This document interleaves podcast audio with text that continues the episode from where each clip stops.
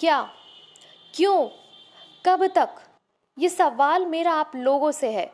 मैं हूँ आरजे शिराली और आप सुन रहे हैं शहर की लड़की। आज शहर की लड़की, यानी कि आपकी आरजे, आपके मन के दरवाजे खोलने आई है। जी हाँ पहले निर्भया और अब हाथरस। आखिर क्यों? क्यों पढ़े लिखे इस देश में ये अनपढ़ों वाली हरकत बर्दाश्त की जा रही है? एक लड़का, एक औरत से ही तो जन्मा है।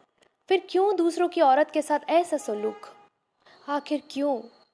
आज अगर हम बचपन से ही लड़कों को तहजीब और लड़कियों को निडर बनाना सिखाएँ, यदि हर स्कूल में फ़िज़िकल एजुकेशन, मार्शल आर्ट का सब्जेक्ट पढ़ाए, यदि हर माँ लड़के को ये ना सिखा के, कि लड़के रोते नहीं, बल्कि ये सिखाएँ कि लड़कियों को रुलाते नहीं तो आज हमारा देश क्या? पूरा वर्ल्ड रेप फ्री होगा।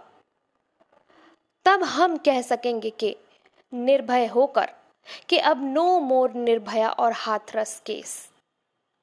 तो कहिए, मेरे साथ, rape free, stay safe, stay tuned, शहर की लड़की।